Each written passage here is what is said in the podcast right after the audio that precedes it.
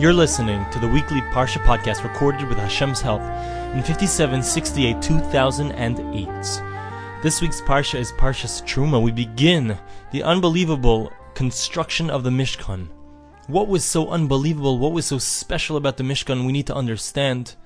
But certainly on a, on a simplistic, superficial level, the Mishkan was the place, this sanctuary was the place where God's presence would dwell. And because of this Mishkan, because of this sanctuary, the presence of God would dwell among the people of Israel, upon the people of Israel. And therefore we need to look deeply and carefully at each of the different parts of the Mishkan, each of the different kalim, vessels that were used in the Mishkan, and what they represent and what they mean to us.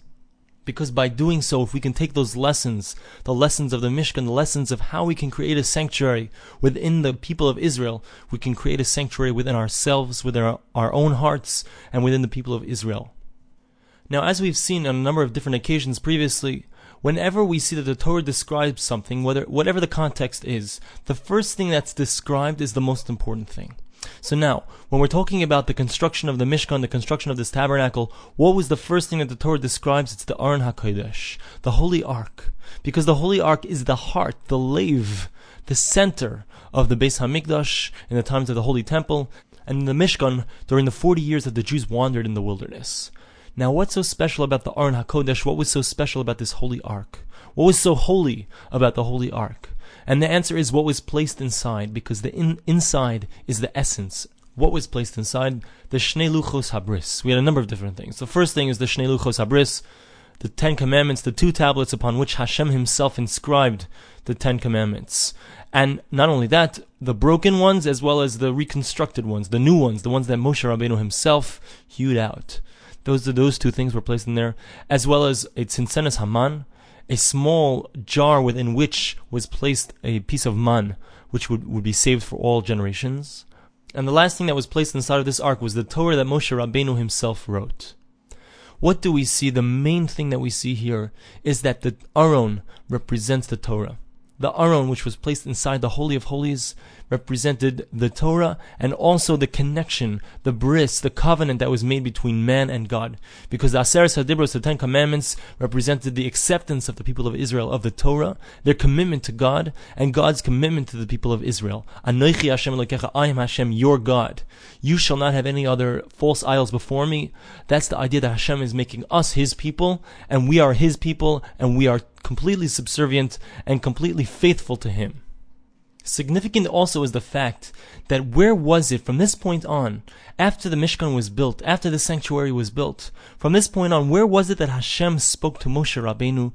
The Torah tells us that from this point on, whereas previously Moshe Rabbeinu could theoretically receive a prophecy anywhere he was, from here on the Torah says, where am I going to speak to you?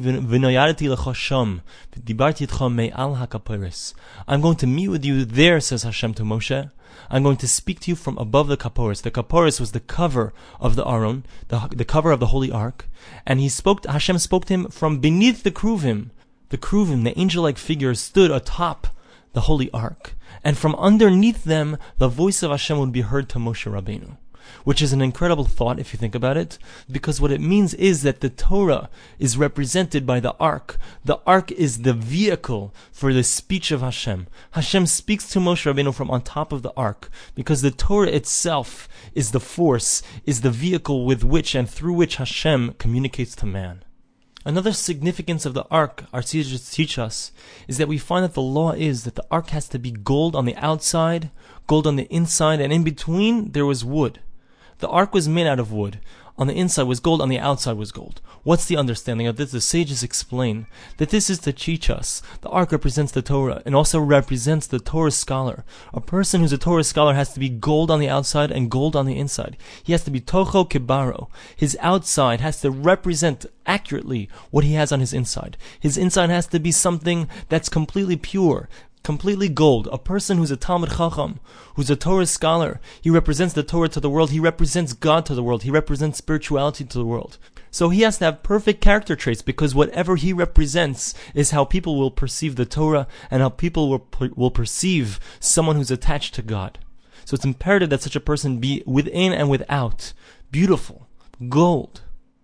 Our sages also tell us that another reason why there was a layer of wood in the middle between the outer gold and the inner gold was so that the, the ark would not be too heavy, because as we know, gold is one of the heaviest metals that exist in the world. So if you had an ark that was solid gold, it would be impossible to carry. So therefore Hashem commanded that the middle layer, in between the inner layer of gold and the outer layer of gold, that middle layer would be made out of wood. Wood is much lighter and therefore would be much easier to carry. Now, the first question that I'd like to pose to you here is what is the significance of the fact that it had to be lighter?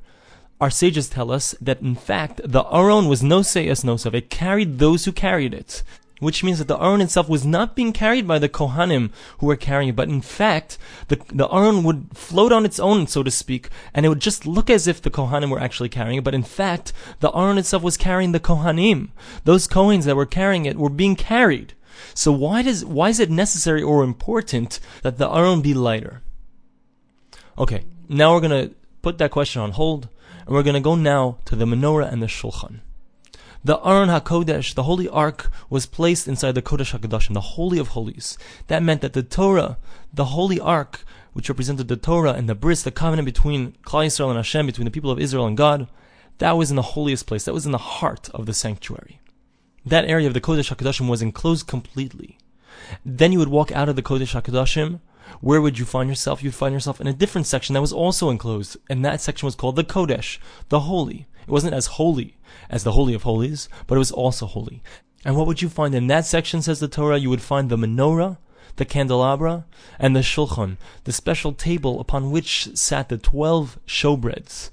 These twelve loaves of bread would sit on the shulchan from week to week, from the beginning of the week till the end of the week. And at the end of the week, miraculously, they would be as fresh as they were at the beginning of the week. And they would be handed out to the groups of Kohanim who would be involved in the service in the Beis Hamikdash or in the Mishkan.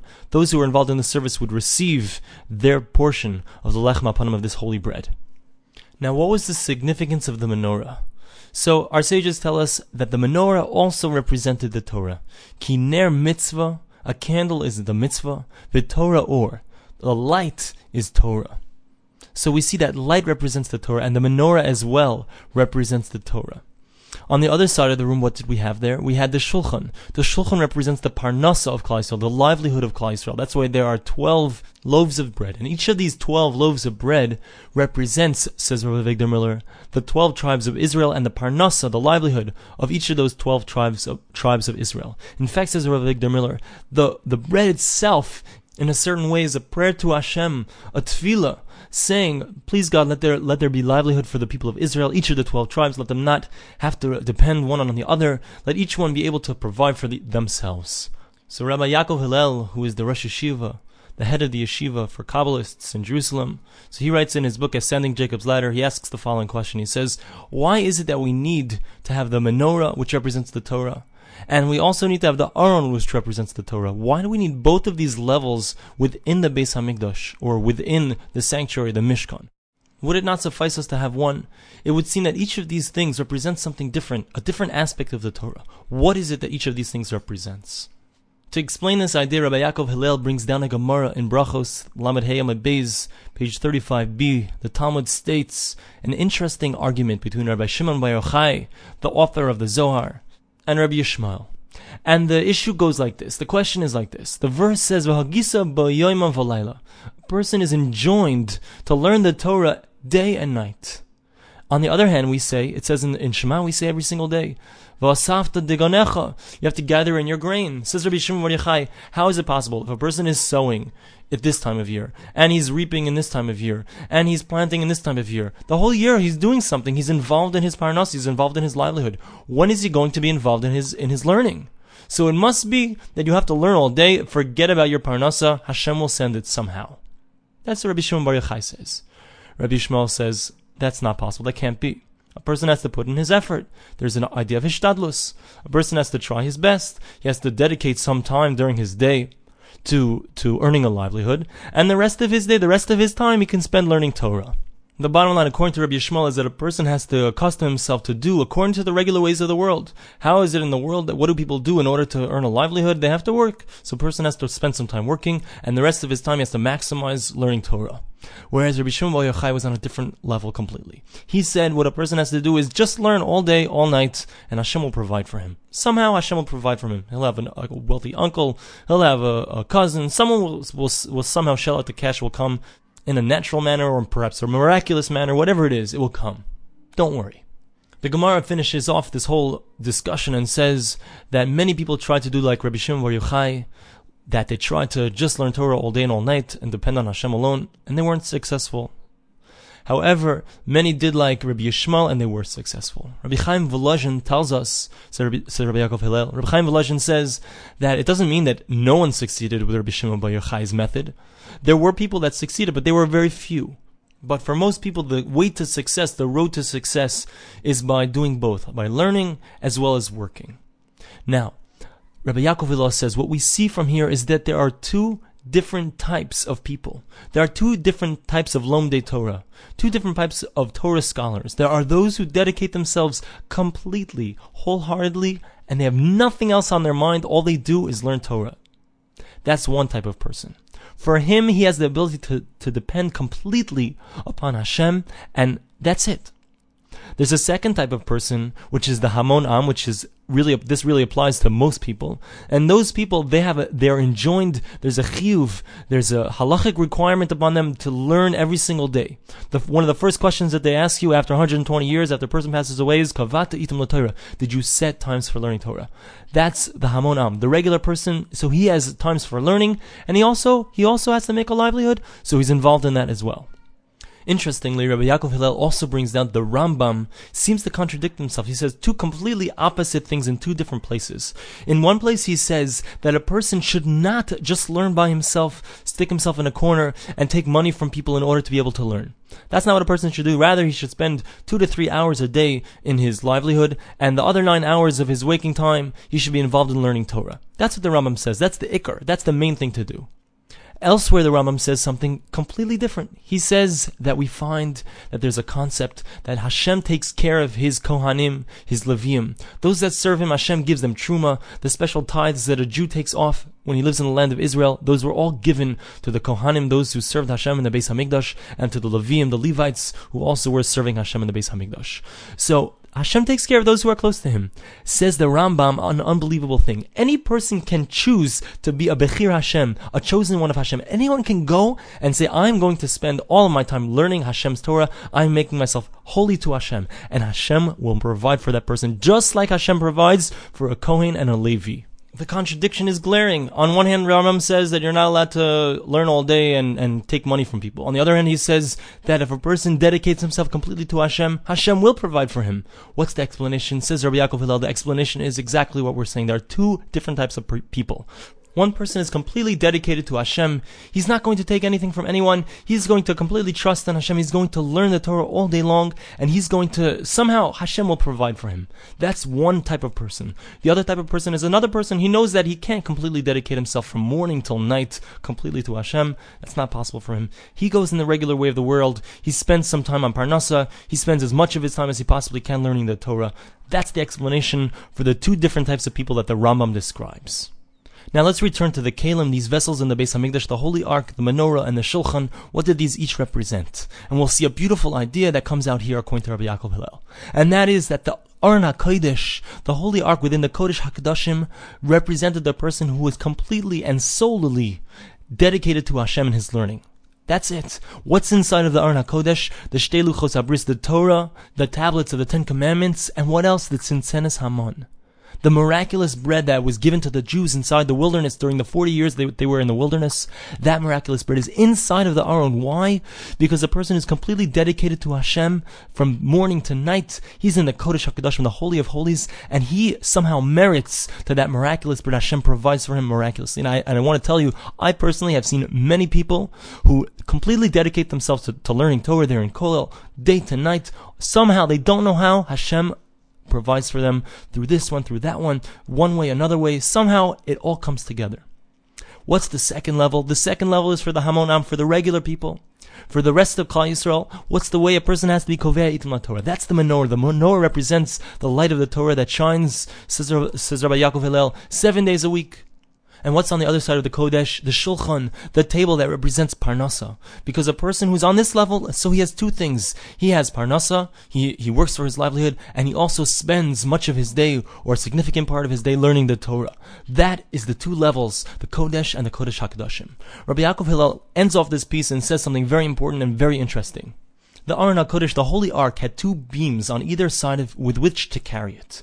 And even when the, the Aron was stored within the Beis Hamikdash, in a place where there was no longer, it was no longer going to be carried. It was no longer being brought in the wilderness. It wasn't being carried from place to place. Nevertheless, the beams stayed within the ark, next to the ark. They were eternally attached to the ark. What's the explanation for this? Why is this true? Because the beams represent those that uphold the Torah, those who support the Torah, those who support those who are learning, those who are dedicating themselves completely. Meaning a person could be in the Kodesh, a person could be someone who spends part of his time earning a livelihood and part of his time learning the Torah. But nevertheless, he can still dedicate himself to helping and supporting those who are learning the Torah full time or dedicating themselves entirely to the Torah. And they also share with those people who are in the Holy of Holies, and they also are there because the staves of the Aron HaKodesh were there forever forever, and they remained in the Holy of Holies for all time.